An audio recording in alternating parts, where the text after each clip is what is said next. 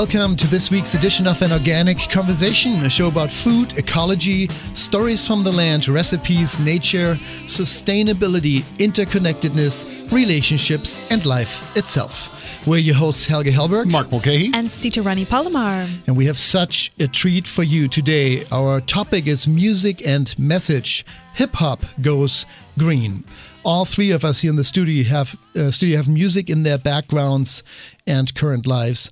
And today we're introducing you to a project that combines the organic food movement, youth obesity, and disenfranchised communities with the power of music and the transformational energy of hip hop.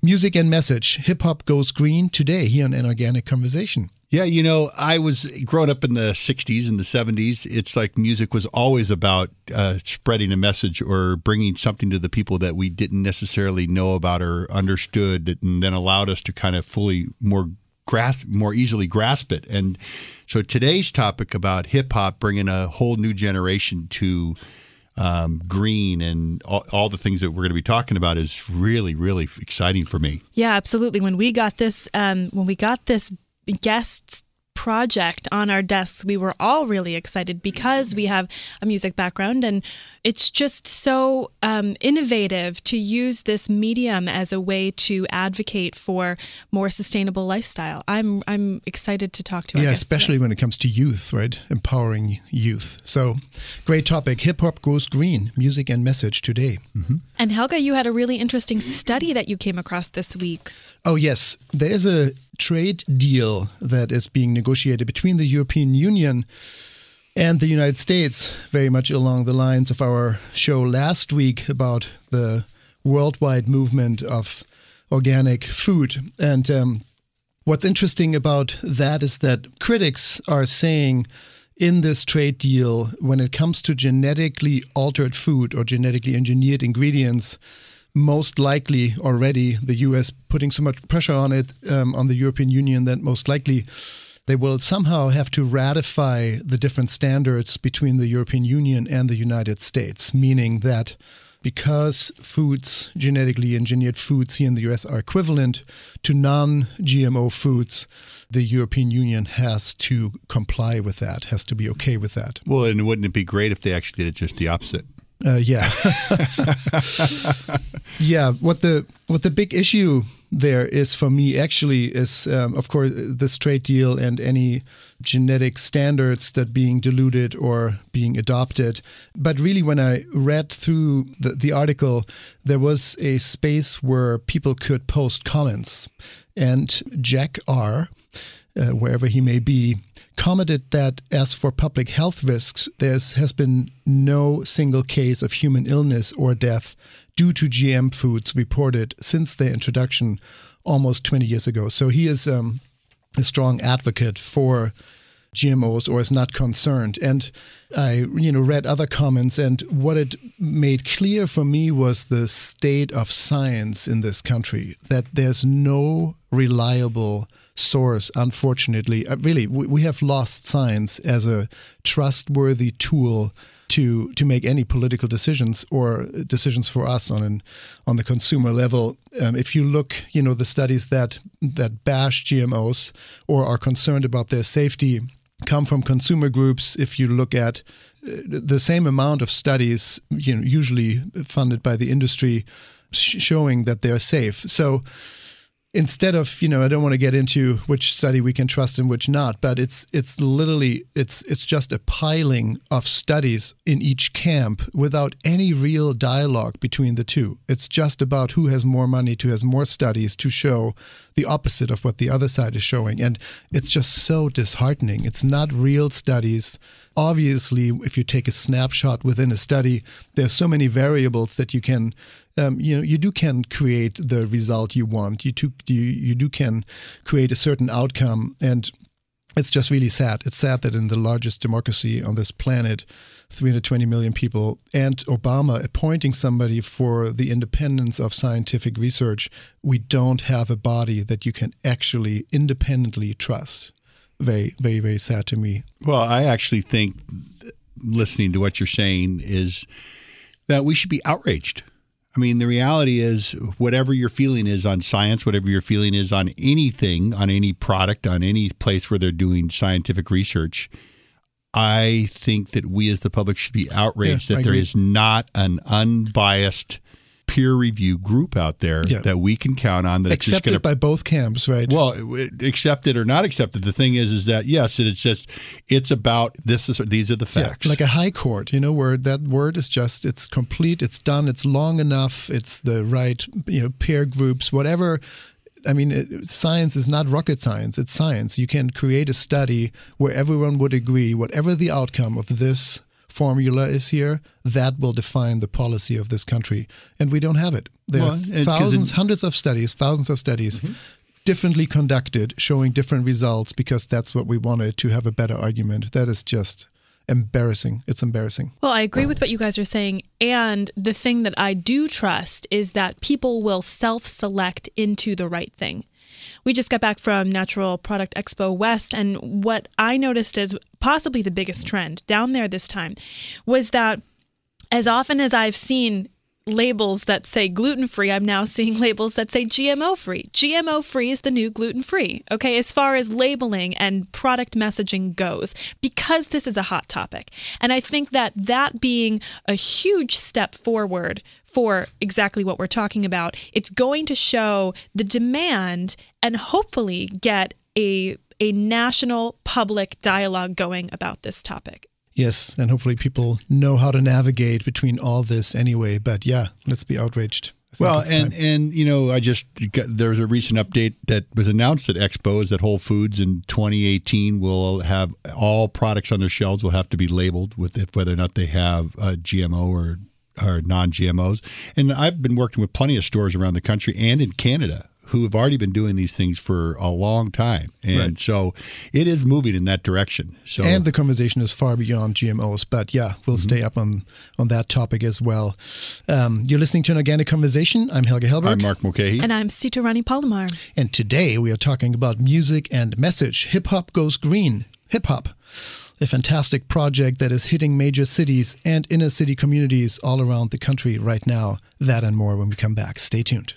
Are you interested in making healthy food your profession? Bauman College is a leader in the field of holistic nutrition and culinary arts. Their professional training programs prepare individuals for successful careers as nutrition consultants and natural chefs. Study at one of four locations in California and Colorado or learn from home in a self paced mentor distance learning program. Find out more about their classes on holistic nutrition and culinary arts at baumancollege.org. That's B A U M A N college.org.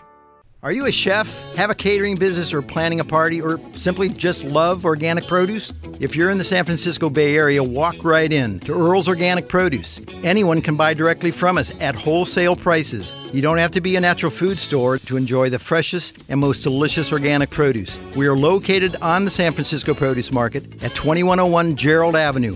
We look forward to seeing you. Walk-in hours are Monday through Friday throughout the night from 10 p.m. to 10 a.m. Minimum purchase is one box or flat, cash or checks only. For more information, visit earlsorganic.com. And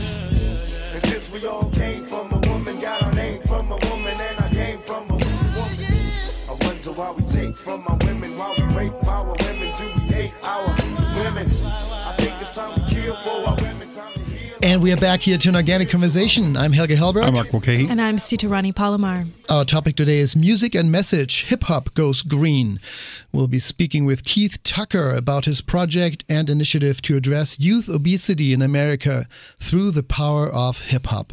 A fascinating story coming to a city near you very soon. But as always, we're starting off the show with our weekly tip from the world of beauty and health. Here's Chef Sita, aka Sita Rani Palomar, and her holistic bite. Thank you, Helge. Well, this week I'm following up on last week's Holistic Bite, which was a look at what kind of standards there are for holistic beauty and body care over in Europe after visiting the largest organic conference in Europe. Because I just got back from Expo West, which is possibly the largest conference here in the United States on the organic and natural industry. And something that was interesting to me as I was getting ready for this conversation was that over in Europe, this conference I visited was solely organic. And I knew going into Expo West that this is not a solely organic conference. This is a conference for natural products, as it says in the title. And we don't actually have a standard for what natural means. So I'm curious how are we to wade through all of these claims and really find products that are good for us? And so I talked about a, a Nat which is a, a, standard that they've that they're using over in Europe, and wanted to talk about what we're using here, so that you and we as consumers can try and figure out what products we want to invest our money and our health in. And there are really two quality or accuracy seals for cosmetics here natural or organic cosmetics. And one is the USDA, and the other is NSF, NSF International. So the USDA seal is pretty much you're using the exact same standards that you would for organic produce. If something is labeled USDA organic, if it's a body care product, a cosmetic, anything in that family, it still has to comply with those standards of being 95% organic. And it's more than just the ingredients, it also addresses the process of the production. Generally, these standards are really hard to hit in beauty products, which is why it's rare that we actually see a product with the USDA organic seal on it. So there's another seal that you can look for, and that is the NSF seal. And the NSF seal looks like a leaf, kind of, um, I don't know, oriented at, at 10 o'clock or 2 o'clock, depending on how they fit it on the package package, but what that means is that the product has to be 70% organic. But even still, these are very loose generalizations because we've not adopted an overarching way to qualify the ingredients that go into our body care products. So while I was at Expo, and as I said, the operative word of Natural Expo West is natural, and there is no standard for quote unquote natural ingredients. It, it's really clear to me that we need to find a way to differentiate what makes a product cleaner as an alternative to the mainstream cosmetics because it may not yet be labeled organic, and maybe it isn't organic, but it is making measures in the right direction. Like it's a product that's free from parabens and other petroleum products, or it doesn't have any animal ingredients and doesn't animal test. Maybe it's made from renewable and biodegradable ingredients or fair trade ingredients. Maybe they put it in a pl- in a recycled package, or it is rich in plant-based antioxidants and is using non GMO ingredients. There are all of these things that make it a better choice than what you might standardly find on most drugstore shelves. And we need to, as consumers, educate ourselves. That's really the name of the game. Whether it's food, whether it's body care products, we have to read our labels and become educated consumers. There is another thing coming up here that's called the NAP seal. You may see more of that lately. It's a national products association that's trying to create their own seal for exactly those things I just listed. Lots of steps in the right direction for a healthy alternative. But really, what it comes down to is to get in the game, take a look at your packages, familiarize yourselves with these seals. Like I've talked before about the Leaping Bunny seal, the cruelty free seal, which interestingly enough are both rabbits, which I think is very cute. and then you have people like Whole Foods, for example. I want to give a shout out to what they're doing because a couple of years ago they made a standard of their own that said, if you want to be on our shelves and you claim to be organic, we need to see a seal. And they're going to qualify before you put anything, take anything off their shelf. So get in the game. And if you have any questions, you know how to reach us, share at anorganicconversation.com. And that's this week's Holistic Bite. Thank you, Sita. That's Chef Sita for you with a weekly update of what's going on in the world of health and beauty and well being. And um, yeah, you can expand that actually to household cleaners too, which we come in contact with several times of the day, soaps, um, etc. At Natural Products West. Uh, much to my disappointment, there were two household cleaner companies that the first ingredient when I picked up their products was um, what is it called? Lauryl sulfate. Sodium lauryl Sodium sulfate. Lauryl sulfate. SLS. Yes, the product that we should avoid because of the of, of possible health damages. And yeah, disappointing. I don't think a, a product is natural because it's put in a green packaging. So being a discerning consumer or a discerning co-creator on every level is is really critical. Mark, you were at that show too. What's well, all it just made me it made me think. Sita, when you were talking about all these different labels and all this, it, it's hard to navigate. Just like it's hard to navigate the produce department. You know, you, it's hard to navigate the the beauty product aisle too because we don't know all these. I don't know all these things, and I was just thinking man, I want to walk the beauty aisle with her and find out, you know, and listen to what she has to say about all these things and these different ingredients and things like that because it's a lot it's a lot to take on if you do it yourself and i'm sure there's some great websites and there's some great seals that you already brought up but it's a lot to take on so i applaud anybody who's taken the time to learn a little bit more about what they're putting in and on their body Yeah, and when you do the research and you find a company that you really love, stick with it. You're listening to an organic conversation. I'm Helge Hellberg. i'm mark mulcahy And I'm Sita Rani Palomar. And last week, we celebrated our 200th episode with a show on organic around the world through the lens of Biofach, the largest all organic trade show and conference in Germany held last month. Today, we're bringing it back to American shores as we want to introduce you to a project that is touring the United States at this very moment, started by Keith Tucker, Pursuit of a Green Planet, or POAGP, addresses youth obesity, especially in disenfranchised communities all around the nation, by educating and empowering kids to make healthier choices. And what's the medium? Music, hip hop to be precise. Music and message, hip hop goes green, our topic today. And with us now, calling from Seattle, Washington, hopefully on the line, is the filmmaker and initiator of this very timely and hip hop project, Keith Tucker. Keith, are you with us? Yes, I am. Thank you for having me. It's Keith, it's so great to have you on the show. Yes, we were glued to our um, screens on the computer, looking, um, researching your project, looking at the film that you put on there, the 10 minute um, introduction to the project overall. Tell us about your role of uh, what's the role of hip hop, what's what's the role of advocacy from Bob Dylan to Marvin Gaye. Music has always had the power to move people. Why did you choose this? How did you come around this idea? Well, um, it's a long story, and I'll try to keep it short. Um, I've been involved in hip hop for many years, and so um, I consider myself uh, and many of my friends that I grew up with the first generation of hip hoppers. Uh, and we listened to music like Marvin Gaye and Bob Dylan and, you know, the Godfather James Brown and, and many others who hip hop first took its identity from. So when hip hop was first formed, it was formed out of activism by people like Afrika Bambaataa and others. So we come from an activist uh, vein first and foremost. So that's really where the activism part comes inside of hip hop culture. And how is it showing itself in your project?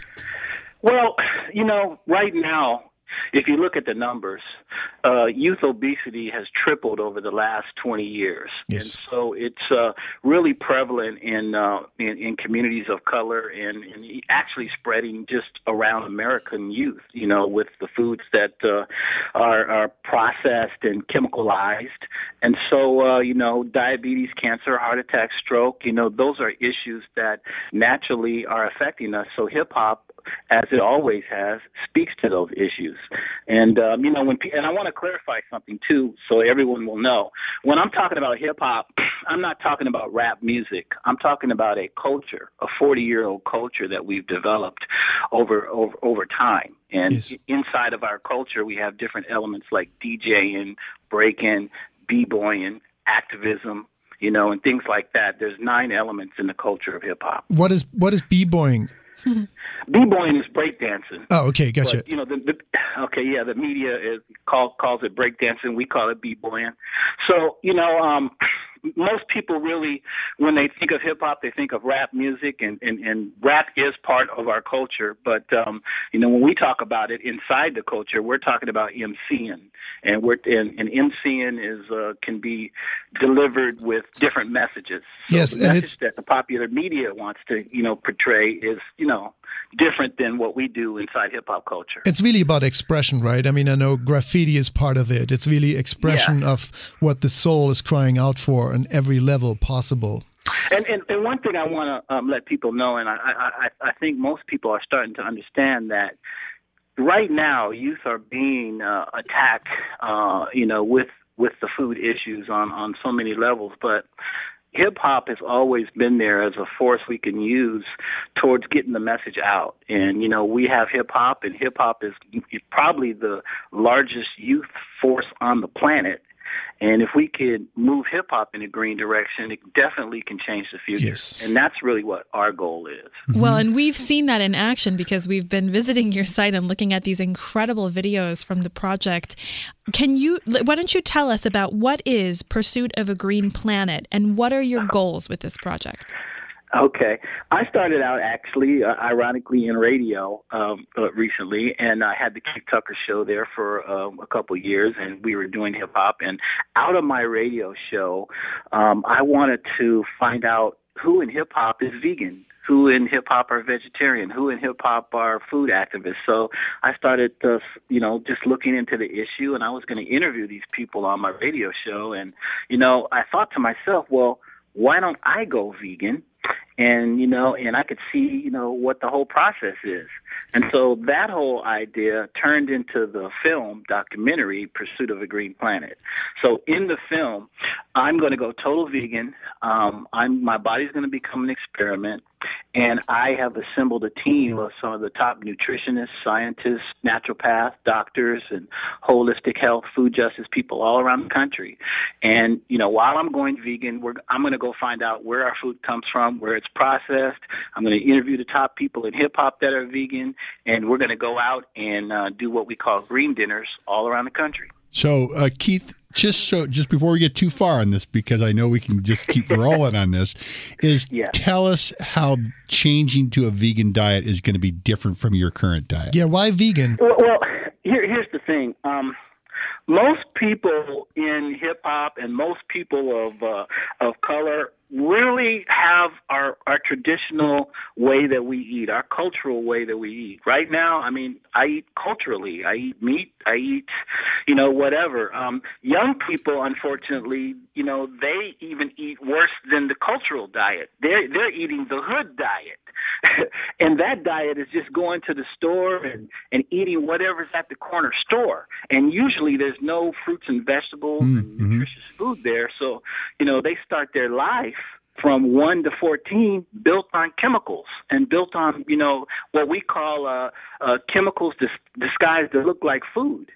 And, you know, what happens is when they get in their 20s and 30s, they get cancer, heart attack, stroke, diabetes, and, and, and the rest is, is uh, you know, is history. So, Well, and when we were watching the video, there's this really powerful moment when when you're talking about these diseases and you're asking the children how many of you have lost a family member to one of these diseases? And the consent is really overwhelming. And because of the project you're doing because they're sitting there and they're having a meal with you and we'll let you talk about that next they're starting to mm-hmm. make the connection. So this this leadership from your idea is is going to i mean it is a movement. It's going to create some profound change. So what are these dinners? Can you tell us about your green dinners Well, the green dinners really uh, came out of my um, just research into uh, Pursuit of a Green Planet. I'll tell you a little story.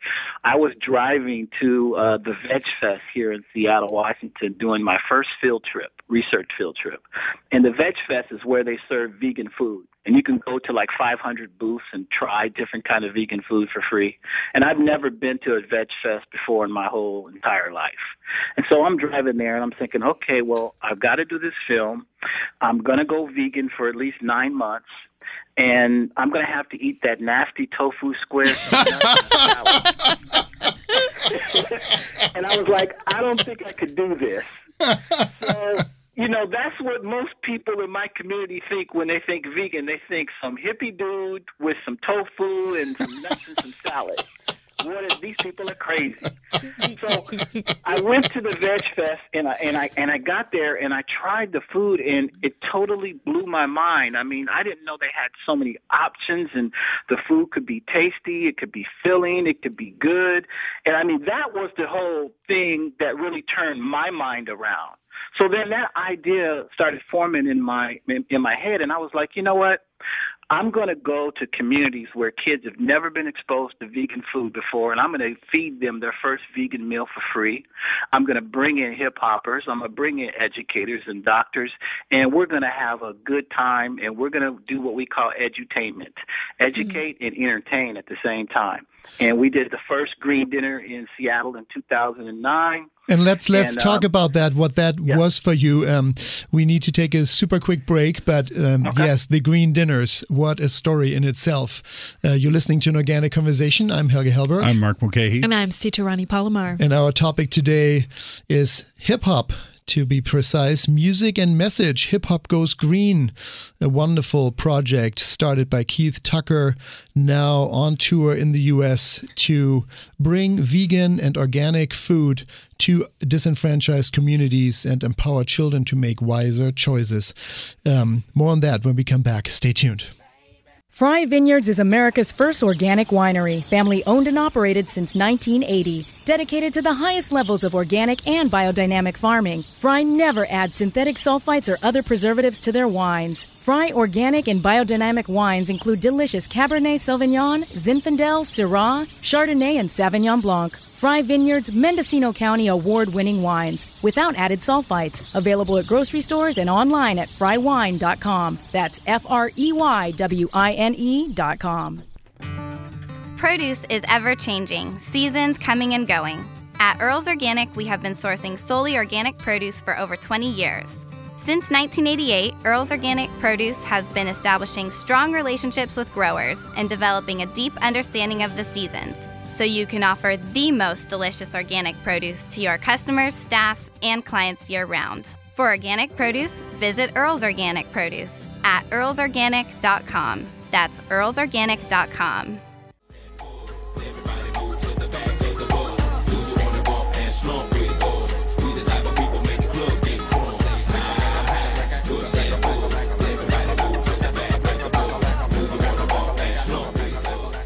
And we are back here to an organic conversation. I'm Helge Hellberg. I'm Mark Mulcahy. And I'm Sita Rani Palomar. And today it's all about hip hop and the green movement. Music and message, hip hop goes green, our topic today. And with us is Keith Tucker, the initiator of Hip Hop Goes Green, pursuit of a green planet, educating disenfranchised youth and addressing youth obesity throughout the country by merging hip hop, the expression of the soul's longing, with the organic food movement. Keith, you were talking about the project, you were talking about how it started, you going to a festival that had vegan food and you were blown away by how tasty it was, how good it felt in your body. You were talking about hood food, food that in food deserts often is all there is. We're talking highly processed chips, fried foods, etc. Um, a heavy meat-based diet. We talked about the, the diseases that are found. Obesity, for example, has doubled in the last 20 years. So the vegan food convinced you to bring this now to the youth. Well, it must be more than just the vegan food, right? Because, yes, you're saying the vegan food is far tastier than you thought, but where did you make the connection that this may actually be a healthier alternative in terms of these diseases that you want to address in the hip hop culture? You know, when I started doing the film, I, I had to do a lot of research into veganism and vegetarianism. And I'll just be totally candid with you. I didn't even know the difference between a vegetarian and a vegan. Most You people know, don't. yeah, I did not know the definition, you know, and so I started really there. And then when I started to to look at the numbers when it comes to diabetes, cancer, heart attack, and stroke, um, it it just overwhelmed me uh, as far as the research, uh, as far as people coming down with these diseases. And and really to get with you, I had a, uh, my grandfather um, had diabetes, and he had three of his limbs cut off before he passed away and he was in a hospital for two years with diabetes like this.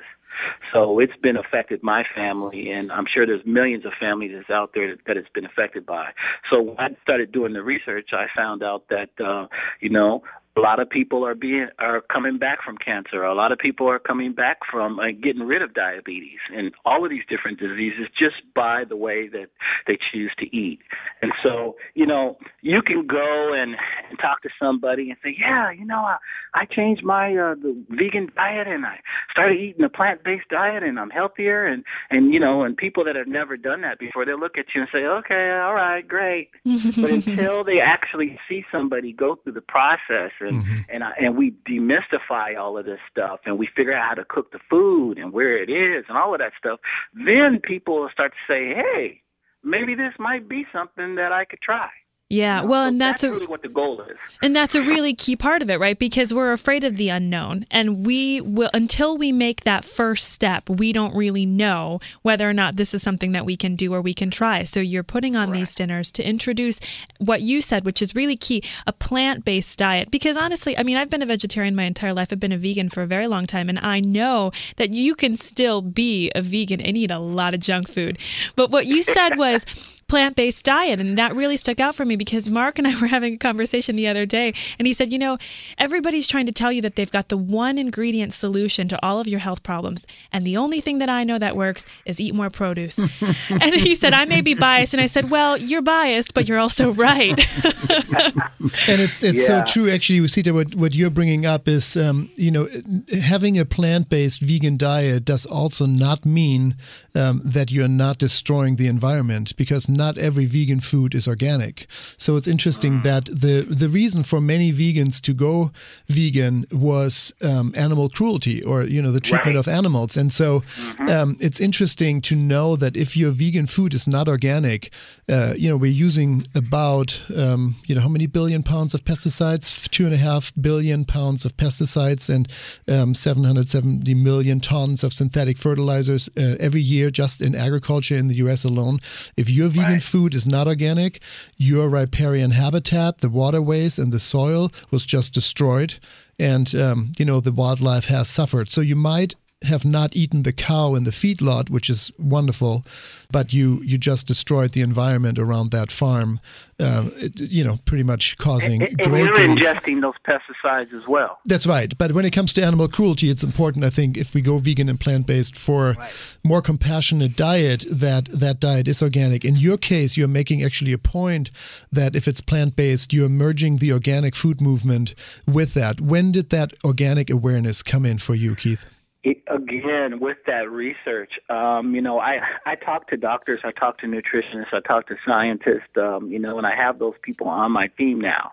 And so just you know and that's i love getting research like that as a filmmaker. And i want people to actually experiencing experience me while i'm learning all of this stuff on my journey on my pursuit so that people will actually be able to learn with me and Yes. so that's really where I got all this uh, information from is just being inquisitive and interviewing people and talking and uh, re- really finding that the connection uh, between food and uh, us and the earth is is the most important issue that we have now today. And so young people are the future, and we've got to get that information to them. We're talking with Keith so- Tucker, who is joining us from mm-hmm. Seattle today. Pursuit of a Green Planet, his project bringing hip hop and the organic food movement to disenfranchised youth throughout the country and leading by example, being on a vegan organic diet himself now and showing kids how to make wiser and healthier choices for themselves. And you have this whole series of dinners throughout the country. Yeah, you know, Mark. Keith, I, I, this is what this is what I've been waiting to get to this whole time. I've been loving this this story. I've been loving this interview, but could you describe your community dinners? Because I'm sitting here trying to imagine, you know, what this, you know, what this would be like there, and how are they received? This different oh, food, and you know, this whole different thing going on. Yeah, what's the response Well, I- thus far I far? want to state something too. I am not vegan yet. Um, as soon as I start the film, day one that we start shooting, which Sure. will be very soon, is day one that I go vegan. So I'm not vegan yet. I'm saving all of that stuff for the film. I'm actually 40 pounds overweight right Okay, now too. okay. So it's you'll see the whole process. But anyway, um, the green dinners. I'm gonna tell you, I was so nervous um, when I did the first green dinner because I know how honest kids can be. I have two kids myself Ouch. you know and, and and i'm like okay the most important thing because i do entertainment so i wasn't worried about bringing the hip hop artists there and them liking them or anything like that i was worried about the food you know so i mean we what we do and that's the most important part of a green dinner really to me is the food Sure. and so what we do is we get food that's close to what they eat. Like uh, at one of our green dinners, we served vegan hoagies, and they were made with field roast, uh, um, you know, uh, field roast grain meat, and uh, you know, and we had all the veggies there, and then we had, you know, it was a whole spread. You know. And so as the kids were eating these big giant hoagies, uh, you know, they were like, "Wow, this tastes good." And you know, I was going around the room and and uh, and just really checking them out, having a conversation with them. How does it taste? I mean, we interview them and we film the whole thing. So So once far. we knew that it was a hit and they liked the food, I, I I could breathe then, and you know, and then you know we'd have some speakers come up. They wouldn't be too long, but they hit the hard points, and you know, then we have the rapper come on and and and the MC, and they would do their thing, and you know. Kids are so impressionable. You don't know what kind of uh, you know interaction could put could put a kid on a whole different life path. And so that's really what we want to do is be able to reach as many kids with our live events as possible and as many kids we can with uh, some of the music that we're going to put out. And then same thing with the film because you got to go to where the kids are at and, and social Sure. media also. You know if i put out books and stuff like that i don't know if i'd reach too many kids. Yeah, But that's what- film what's- and music that's Yeah. where it's at That's where it's really that what makes it so special for us hearing you and seeing it um, turning organic back into a true movement. Um, that's Keith Tucker, uh, who is producing a movie based on his tour right now through cities and disenfranchised communities throughout the country, teaching youth how to eat better by merging organic vegan food and hip hop. Keith, we'll stay on you. We already talked about this before uh, the show. We will uh, follow your success and your tour, and certainly when the movie comes out, we'll have you back on the show. Thank you so much for your wonderful project, and good luck going vegan. Thank you so much. I appreciate it. If Wonderful. Want information, they could go to our website, hiphopisgreen.com. Yes, that would have been my next announcement. If you want to follow Keith, that's Keith Tucker, Pursuit of a Green Planet, who joined us today from Seattle, Washington. It's hip hop is green, all one word, hiphopisgreen.com. Um, thanks again, Keith. Wonderful work. Thank you, guys. We'll talk to you soon. Bye bye now. Bye bye. Wow, fascinating. So fun. I want to go to a dinner. I Yeah, do too. we I will. can't wait until Actually, we will. I he was in Oakland already, but I know Yes. he's coming back to San Francisco, and no I date can't announced wait. yet, but um, check it out hiphopisgreen.com for a city near you. And um, yeah, definitely a wonderful, wonderful idea and so impactful. I can feel it. I can feel his passion.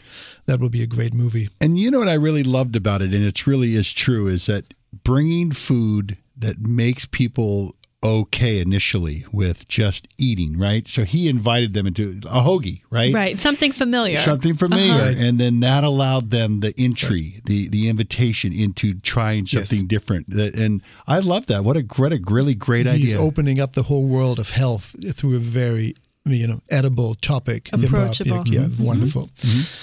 Hiphopisgreen.com. Check it out. Um, coming up here is we're staying with produce, actually, plant based diet. Mark Mulcahy with the weekly update of what's going on in the world of produce. Uh, what's in season when we come back with more. Stay tuned.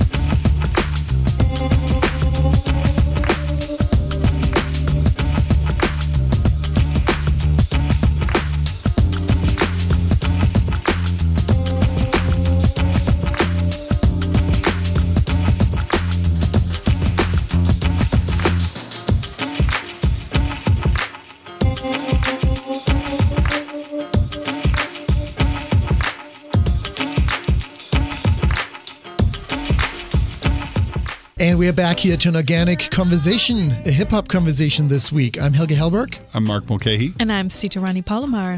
Mark, take it to Bunny Hop and take it to produce. Carrots. No, what's the topic? Here's Well- Mark Mulcahy with the weekly update of what's going on in the world of produce. Oh, What's in season, Mark?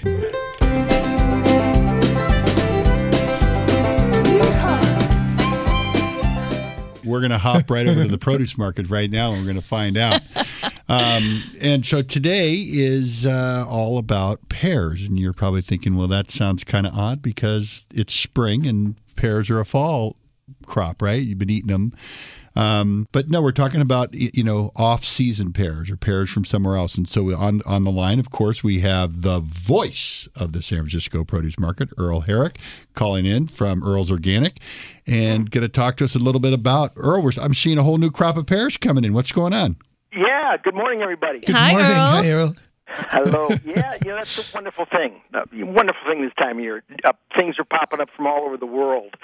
Yeah, we get to enjoy Bartlett pears this time of year. You know, all the domestic stuff, gr- you know, any pears that are grown in the United States are, are all done.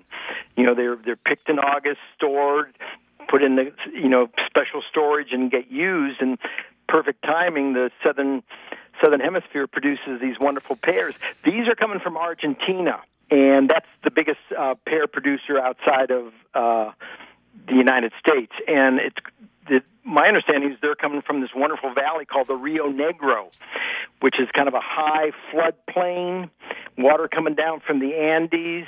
It's a it's a, a pest-free zone because they just don't hang out there, and it, this is a very popular agricultural area. It's been planted since uh, commercially since the early 1900s, and organically since the early 90s. So it's a great place to grow them. Bar- Bartlett pear is one of my favorite. Yeah, and it's interesting because you know I, I forget about them because they go away and then they come back, and I just saw this amazingly beautiful, bright, canary yellow bulbous pear the other day in the produce department, and I stopped for a second, took a big whiff, and then I just had to I had to buy one. I just stared at it for a couple of days, and then finally I took a bite. And but There's such a love affair with pears. No. well, if you put your nose into a pile of pears, I am telling you right now, Yeah. you may not leave the produce department. That is a fact. For a couple of weeks. For a couple of weeks, and then then you slice them, and they're still a little bit firm, and, and put them in, on your tongue, and they just melt on your tongue. Those Bartletts are amazing. So, Earl, my question for you though is is okay. They're coming from Argentina, but how in the heck do they get here? Yeah, they are boated. Um, they are picked within a couple days. They're on a boat coming north.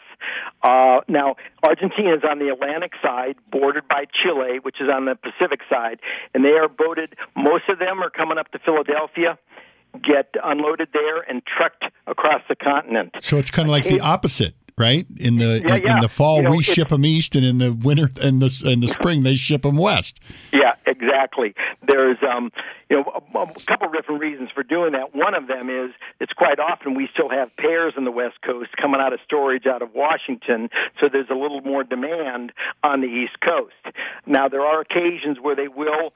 Uh, truck the pears across the Andes to Chile and bring them up on a boat coming that way. It takes another week or so. It's a little more expensive, but that's another way that they do it. It's a good So, thing they yeah. pick them green. Yeah. Yeah, and it's it's about three months on the uh, three weeks on the water, and so we, you know after they're picked because they're stored real well, pears stored great, so you're going to have a fresh pear within a month. Now, one of the interesting things about this time of year or the southern hemisphere uh, Bartlett is that it seems to remain firm. A longer period of time than what we see here in the states. In other words, you can let it turn that good uh, yellow color, and you don't have to feel quite as urgent to eat it. It remains that high color before it starts getting soft. So, you know, that's a little bit of a benefit for us. And so what's what's going on? So you know uh, they're shipping it by boat, um, Yeah. and you know we're talking about an organic pear. I mean, I don't know. Does that ha- is there an issue around shipping? You know, there there really isn't. They they have this total. They have the storage thing down perfectly. They, you know, pears have been stored, you know, for well, you know, we go all the way back to uh, root cellars, and using the same Sure. concept. Sure. They they they take it down to 34 degrees. They modulate the nitrogen and the and the oxygen input, and they keep it stable. So there's really no issue at all. You got to you have to uh, pick pears green anyway. So it's just a matter of whether they're sitting in a storage somewhere or they're on the water. And shipping with a container ship, I I believe, is the least environmentally impactful. If we do ship um, food or produce, uh, of course, much more economically, uh, ecologically viable than um, transporting it by um, airplane. Oh yeah, Yeah. most definitely. I don't know all the stats on it, but absolutely. Uh, And it doesn't No doubt. interfere with local production right now because there isn't a local production, right? That's right. Interesting. we had a show last week, Earl, where we were saying that if you buy a product that doesn't come domestically, as we are talking organic and local, or domestically as much as we possibly can.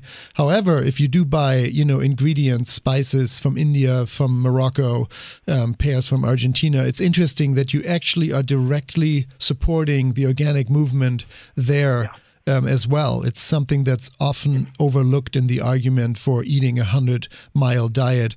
As important and wonderful as that is, this is a global organic movement, and I always say, you know, it's it's an exchange of culture when we um, trade with other countries. So the more we can highlight that these are right now Argentinian pears, and Mark, you were saying Argentina is the best, one of the best pear growing region in the world. Yes. Yeah, that's it. Um, and Earl, when Earl and I were talking this morning, because the conditions are just perfect with the the water from the Andes and the sandy soil, and the there's a lot of minerals in the soil, and so yes, So the quality is phenomenal, Earl, that you're seeing right now, right? Oh, it, re- it really is. Um, you just want to Uh, keep a, you know, if you're going to, let's say you buy five or six, keep a couple, a portion of them out of the refrigerator, let them ripen, and you're, you know, you're going to be very, very happy. There, the Bartlett is a, a mild, juicy, you know, melt in your mouth pear, and it, it's it's really delectable. It's like I said, it's my favorite.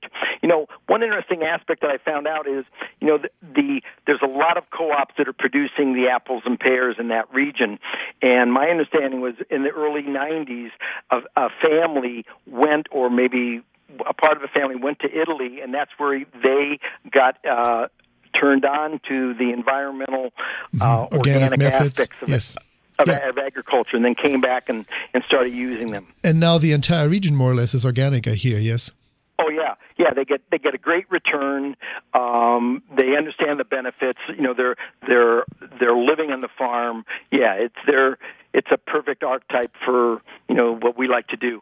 Now, I- you know, everybody understands where Argentina is, right? It's it's south of uh, Brazil, and it's about the same kind of climate that we enjoy in the San Francisco area. Very Mediterranean. Yes, wonderful. And and so you're saying Bartlett is the pear, right? Bartlett is it? Yes, and, and it is the first pear that comes out in the season. It's it, when we around here we call it the the summer the summer fall pear. It's the it's the first pear that around here comes out in July. So the same thing. This is the beginning of the pear season in South America, and then we'll see the other varieties, you know, trip right down the line. Great. So yeah, I so Earl, thank you so much. It's always a pleasure to have. I, I'm sitting here just daydreaming about pears. I was actually thinking if you were going to go out on a date, you know, you just bring a this beautiful golden Bartlett pear to that sweetie that you want to That would be it. impress. I've always said it's better than flowers. Produce is better than flowers. Guys, That's right. You make want, a note. You want to fall in love with the produce man. There's the tip of the day. Fall in love with the produce man. Thank you Or so woman. much, Yeah. Earl. Absolutely. Goodbye. Bye now. Thank you, Earl. That's great. Well, and thank you, Mark. Great what's in season. Do you have a little more a little more info for us about storage and selection that we can check out on our Facebook page? Yeah, yeah. I'll put I'll put some stuff up on our Perfect. Facebook page. Which is Well, well bef- received, actually. Um, there were lots of uh, the the blogs you put up on our Facebook page, in Organic Conversation forward slash uh, no facebook.com forward slash inorganic conversation. I just can't get it right. Yes, lots of feedback on your produce blog. So check it out. How to pick and store so you don't waste any produce and any money. And Helge, you have an organic moment for us this week? A short one, yes. It's about silence. It's about not speaking when it does not add to the moment. So, of course, difficult to do on radio, but I do want to hold the space for considering silence, for not adding to the constant barrage of sound and words so often, as you say, Mark, answering before we even listen to the very question. I'm inviting you to enjoy some silence today. Pause for a moment before opening your mouth. Taste the possibility that is created and growing in that very moment. It can be very, very nourishing and more clear than any word could ever be. And that was my organic moment. And that was this week's edition of An Organic Conversation. Thanks for listening.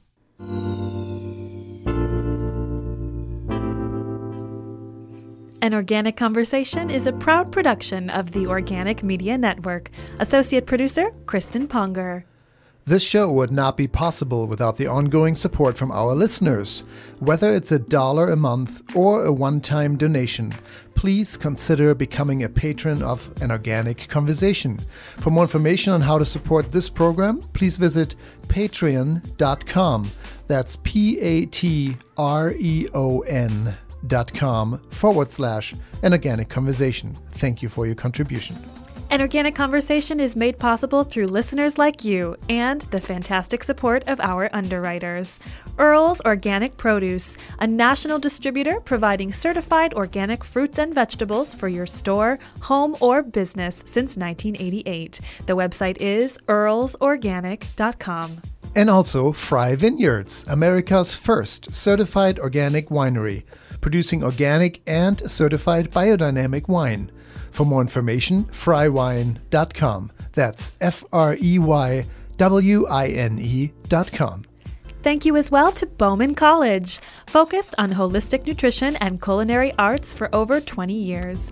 Bauman College offers professional training programs that prepare individuals for careers as nutrition consultants and natural chefs. Their website is baumancollege.org. That's B A U M A N college.org. If you missed parts of this show or for any other episode, go to iTunes or anorganicconversation.com. And for more information, health tips, recipes, and your daily dose of inspiration, please follow us on facebook.com forward slash an organic conversation. We are your hosts, Helge Hellberg And Sita Rani Palomar. and we'll be back right here, same place, same time next week. See you then. Bye.